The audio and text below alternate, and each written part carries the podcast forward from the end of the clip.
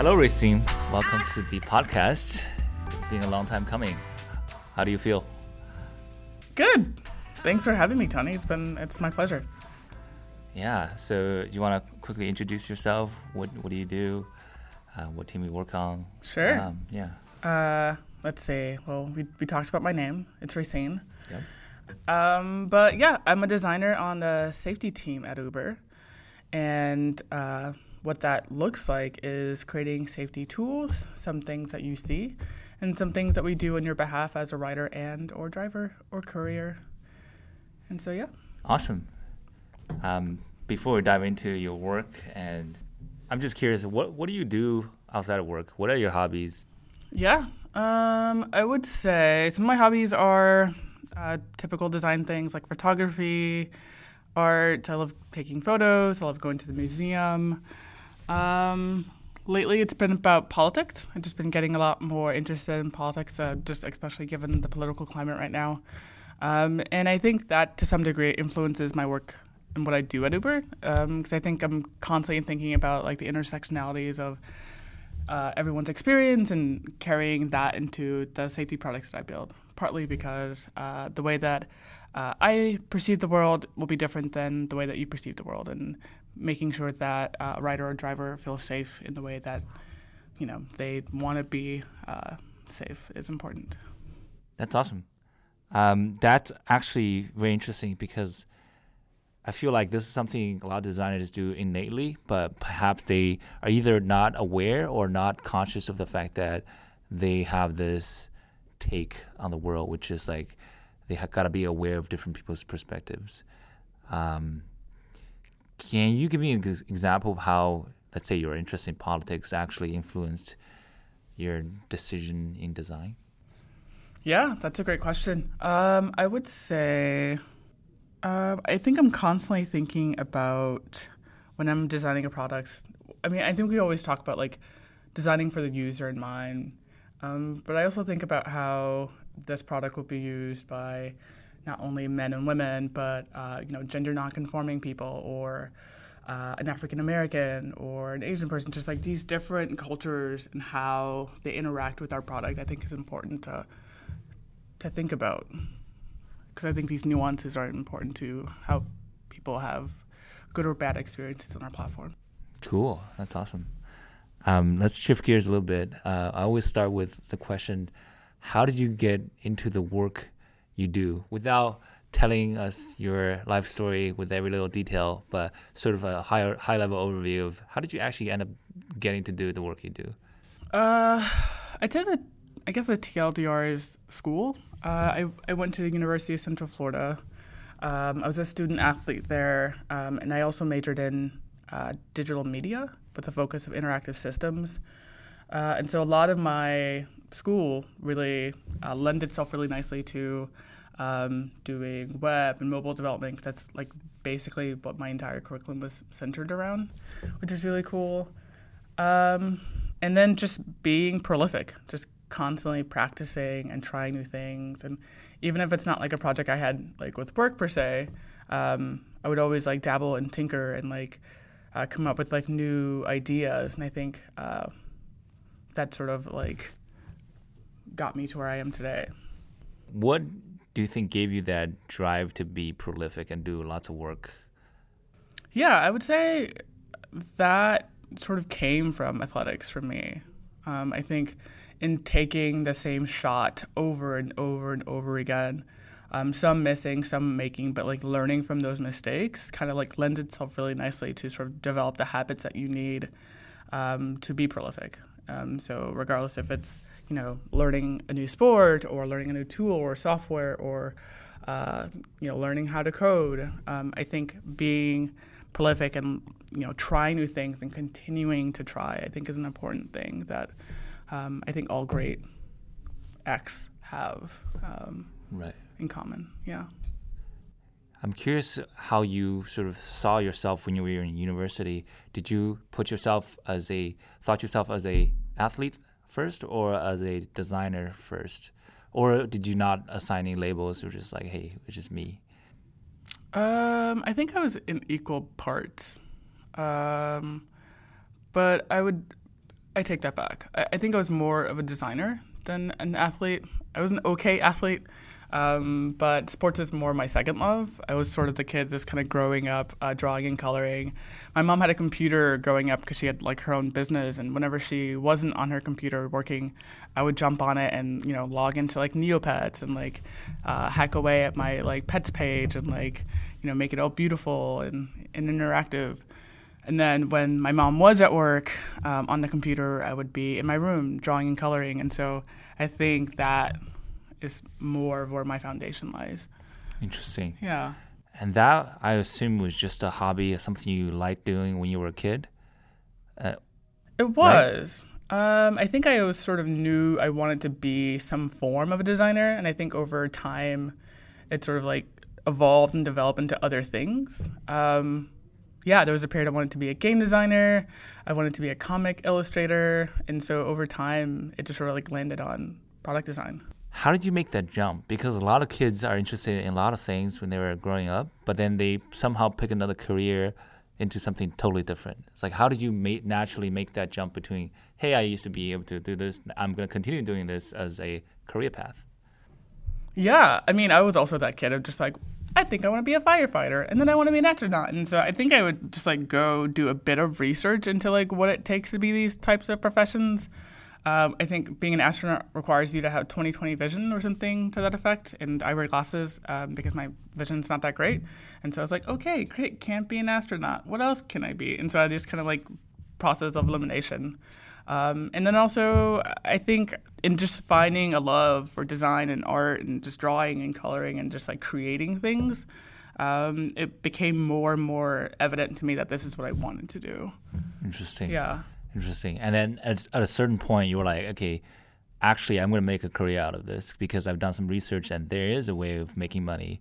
And I don't think I ever really thought about the money. I think for me, it was just like, this sounds like a fun thing to go to work and do.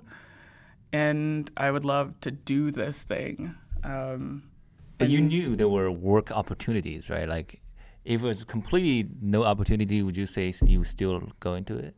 I did know that web design was a job when I graduated college. And I was like, this sounds cool. I like to do the design pieces of it. I don't want to do the coding pieces. Is there anything in that realm that I can do?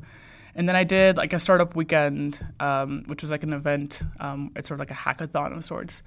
And our team won. We created this app called Fusely. Fuelsy? Basically, what that app was uh, was an, a gas app that sort of, it was at a time where uh, fuel prices were like outrageous. And so we created an app that made it easier for you to compare prices without having to like go to a location and then compare with a location that you saw on the way.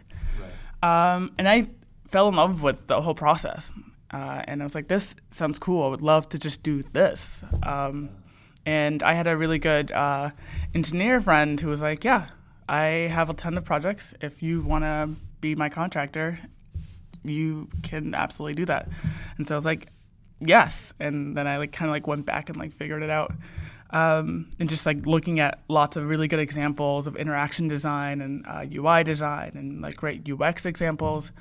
Um, but I didn't really think about the money. I just had a lot of fun doing it, um, and just sort of happened that it was a pretty good career. Um, but I, there was a point in time where I wanted to be a graphic designer as well, and they at the time it wasn't as lucrative as like being a doctor like my parents wanted me to be.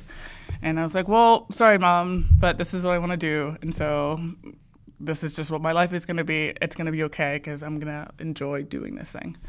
Um, and so I think that's where I've always sort of like approached everything in in my life. It's just like, okay, do I enjoy doing this? Um, yes, then let's continue pursuing this and like really explore like what that looks like.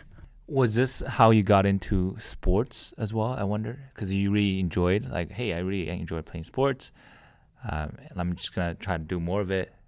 Yeah. Uh, well, first I tried out for the soccer team. Funny story. Um, there's like weeks leading up to it. I practiced with my dad because my parents are Jamaican and soccer is like a big thing. If it's not soccer, it's like track. Um, and so I was like, great, I'll try it for the soccer team. And then I didn't make the team, and I was like, okay, uh, I'm five nine and in the ninth grade. Let's try it for basketball. Uh, and then I was horrible, but I made the team because I was really tall. Um, I mean, horrible. Uh, and then I was like, okay, I mean, I made the team. This is what I wanted to do, and let's let's figure out how to be better at this thing. And yeah, I, I sort of like fell in love with it more and more the more I practiced. And so it, and then I saw that like you know with my height and my abilities, if I became like really good, there's an opportunity there to like play in college or even play pro. And so for me, I was like, yeah, this sounds like a fun thing to do. And so I kind of just like with everything I do, I just kind of like jumped right into it and was like, yeah, let's let's do this. Let's let's see how far we can take this basketball thing. Nice. And you took it pretty far because not a lot of people can make it to the college level. Um, what was the thing that was just like it got super competitive and you had to put in a huge amount of work that made you decide, hey, you know what? Uh, even though I like basketball and sports, I'm going to double down on design because I really like design and I don't have so much time. Is that a the reason why you decided to uh, to double down on one thing? Uh, I I think it kind of goes back to I think design was always my first love. I fell in love with basketball after, and I think if I was going to do something, I'm going to do it wholeheartedly and like really try to be the best I can at it. Yeah.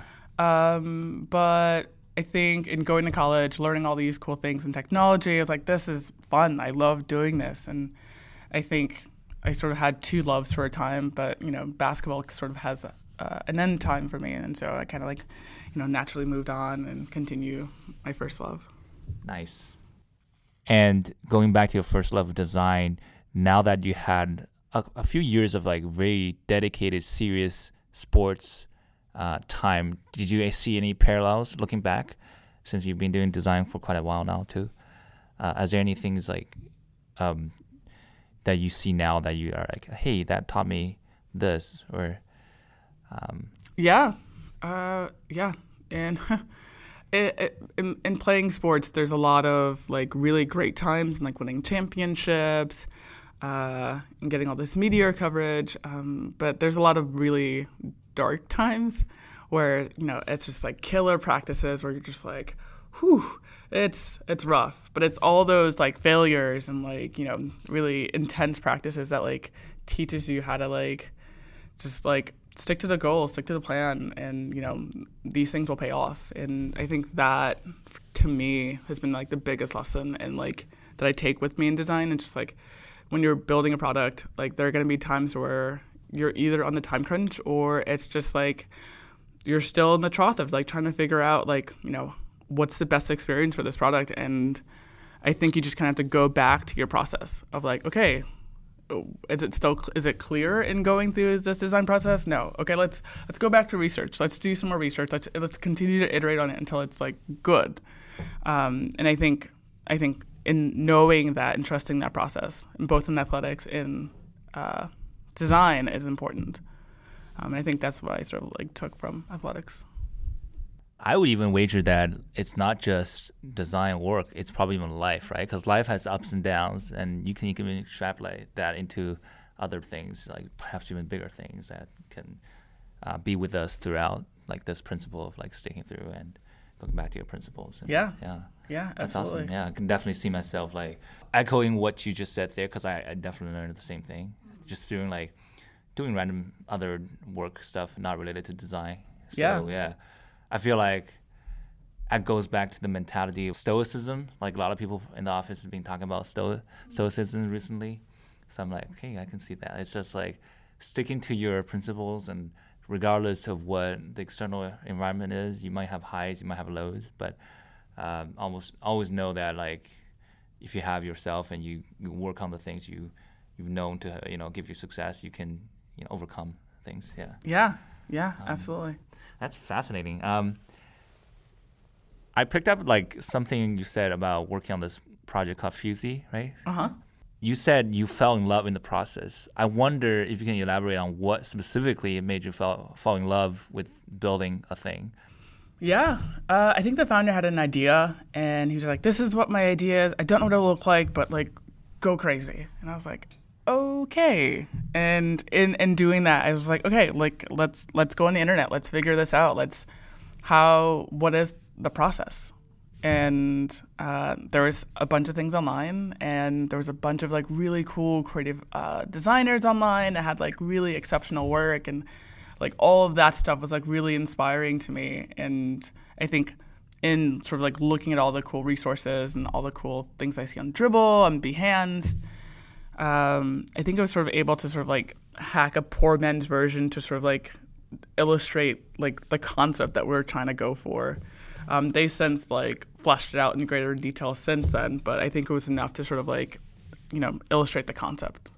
So that process of going through an idea and then problem and then research and design and taking to the final sort of first iteration of a product is what made you really fall in love with this yes i don't know if i could say back then that my process was as that crisp uh, it was again, it was just very sort of hacked together. Um, I think it's been 10x more refined since then. Yeah. Um, but I think so. I think just falling in love with like, okay, what can this be, and just like being curious about like the opportunities that this could like potentially solve. I mean, sorry, the opportunities that this product can potentially solve. Yeah. Uh, the problem that that's a user may have. Yeah. That's awesome. So looking back on your decisions and like career or life, uh, what would you say like is something that uh, you re in hindsight you think it was a good decision? All of it. Every single part of my journey. Nice. Um, from freelancing in my earlier career to then taking a leap and moving to Charlotte to work at EMC and then EY and then getting a call from Ryan Koziel to say like, "Hey, you should come out to San Francisco and work at Uber," and then me just saying, "Sure, let's let's do it." Um, and this is definitely like a simplified version of like my background, but I think in everything that's happened until now has always been um, has been good lessons to learn, um, and so I think that's yeah, I would say that. So would you say in the same token that there are pretty much nothing you which you would have done differently because looking back everything has been a, a lesson or a learning experience even if it was a mistake as some would call it but in your in your mind it would not be like that. Yeah. Yeah absolutely. Cool. That's absolutely. Awesome.